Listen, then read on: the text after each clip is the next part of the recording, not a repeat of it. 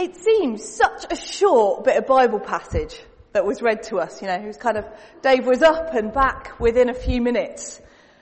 And yet those few words have major repercussions on all of our lives, don't they? And I think it was slightly ironic that I was preparing this about honouring your parents and not exasperating your children right over half term when I was trying to work with my children all around me.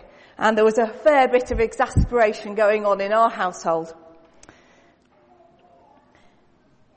We all know that it's good for children to listen and honour their parents. When things go well, they go brilliantly in families, don't they? We've had some brilliant days over half term where it's been really fun in our house. Chloe has listened to what I've said. She's got on with it. We've been able to do all sorts of exciting things together. And everything's gone brilliantly. Until about 5:30 in the evening, when suddenly the will to obey has somehow left my dear Chloe. It all starts with big sister wanting to cuddle little sister, but little sister not being quite so keen. And so poor Flo is screaming at this rather excitable cuddle from a 4-year-old. At which point you can picture the scenario, particularly all the many faces from Happy Tots who know my little Chloe. No, I'm not. I want to give her a cuddle. And then there's Flo screaming. So this is your warning, Chloe. Please stop squeezing your sister. And then, now Chloe, you need to sit on the naughty step. I've told you 10 times now not to squeeze your sister. And to use a biblical phrase, there was then weeping and wailing and gnashing of teeth as she goes off to the naughty step. By 7:00, everybody is happy that it's then bedtime. Was that anybody else's half-term experience or just mine? Honouring your parents seems so simple. And we all know that when it goes right in families, it's brilliant. But what does that mean? What does it mean to honour your parents? Well, I found a definition that said to treat them with the deference, respect, reverence, kindness, courtesy and obedience that their station in life demands. But that means different things at different stages of life, hence the kind of picture showing that. When you're little, it does mean listening to your mum and dad, listening to what they say. When you're a teenager, it still means listening to what they say, but it grows, doesn't it? As you form your own picture of the world, it's realising that mum and dad, they don't know everything, but they still know quite a bit and need your respect. As you get to be a young adult and doing your own thing, it's making sure you still include your parents, that you don't cut them off when you're off living your exciting life, that they're still a part of the picture. And as you get older, it means coping with them in an older age. Don't know about you, but my parents, love them to bits. But as they get older, they've become like caricatures of themselves. It's like all the funny little ways that they've always had, kind of like condensed and multiplied. And they become, they're as they always were, but kind of more so somehow. Sometimes that's good. Sometimes it's interesting. But honouring your parents, looking after them, caring for them when they get older and frailer, and can't do all the things that they used to do. When you get that role reversal, around my age, you get the role reversal where they have always looked after you, and now actually you are the one that needs to look after and care for them and look out for their welfare. So why? Why should we do this? Well, the Bible says that If you do that, you will live well and have a long life. I don't know about the long life, but I can see that life could be cut short if it got too horribly wrong. But to live well, that's what we want, isn't it? That's what all of us want, is to live well, to be happy, to get on with those around us and have a good time as we come together. And actually, as we honour our parents, however old we are, that all helps us to live well and be happy together. But mother knows best. Mother knows best. That's a hard thing, isn't it? It's a hard thing. And it's not simple. Because actually, when you look at this example, Mother didn't know best. She was trying to control Rapunzel for her magical powers and didn't know best. She didn't do the right thing by her daughter. And actually, it's a two-way process, parenting. It's about doing the right thing by your kids as well as them listening and cooperating with you.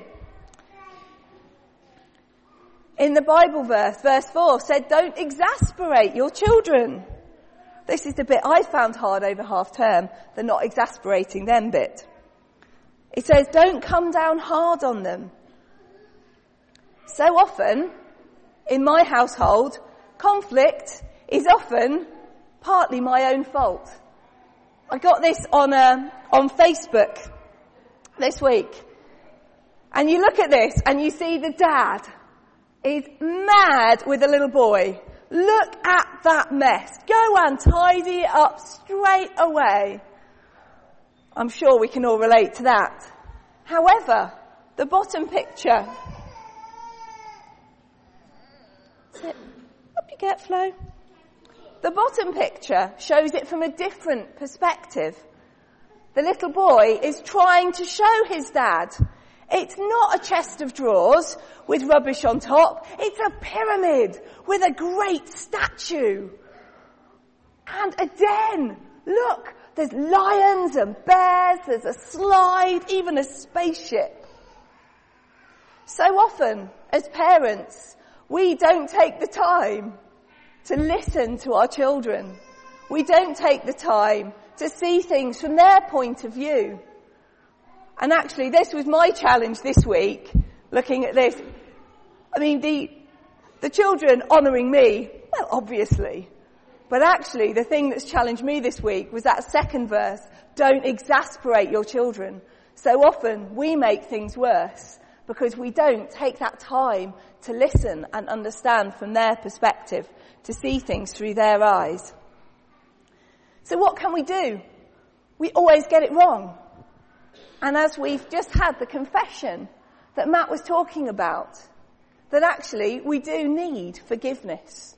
And I think that's one of the biggest Christian messages, is that actually it's good to forgive. In our family, we have to forgive each other most nights for something that's happened in the day. But all of that messiness of our lives gets in the way of us and God as well. And that's why God sent Jesus. Jesus took on the punishment for all of us so that we could come before God without all that baggage of our own lives. I like watching Super Nanny, partly because it makes you think, okay, I'm not doing that bad, partly because it gives you quite good tips, but it strikes me with things like when she gives them time out. Yes, they get that punishment, but at the end, you get the you get the cuddle. You know, at the end of their time out, they come back, they get a hug, they get a chance to apologise and say sorry, and to talk about how to make it better. And that's the thing, isn't it? It's about learning as families to forgive one another, learning how to say sorry, how to make it right. And that's one of the reasons why we bring children to baptism, because we want to do it right. We love our kids. We want to do the right thing by them. Little Tommy, we want him to grow up, to be a good man, to know what it is to be loved, to be able to love himself and grow up to have his own family one day. And that's why we come today. We recognise it's not easy to do that on our own. We struggle. We don't always get it right. We need help. And that's why we come for baptism. We're part of a bigger picture. We come to say, actually, God, let me give you my family. Help us. Because we want to do this well. We want to do the right thing. And God is here. God is here in the community. As a church family, we also make promises to you. We make a promise to Tommy today, and we make a promise to Corbin Flynn if he comes, that we'll be here for them.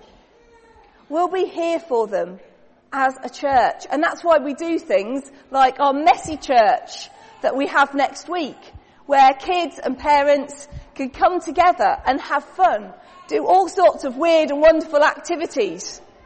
There's going to be some good stuff. I'll tell you about that at the end. But chances to come and be together, kids and grown-ups, to learn about God, to walk together on that journey of faith, to keep the promises that we make today, and to take by the hand and lead in the way of the Master, as the Bible reading said. That's what we want to do for you today. So let's pray. Lord God, we thank you for families.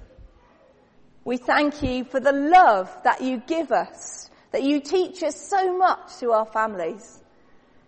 Help us as kids to honour our parents, to do the right thing by them, to love them, to listen to them, to be kind and generous to them. Even when that's really hard, Lord, help us. But Lord, help us who are parents not to exasperate our children, but help us to take that time to sit and listen to them, to see the world through their eyes so we can understand. Help us to help them to know you, that we can be on a journey together to find out more about you. And as we let you into our lives, I pray, Lord, that you would continue to bless us and encourage us and bring really good things to our families. Amen.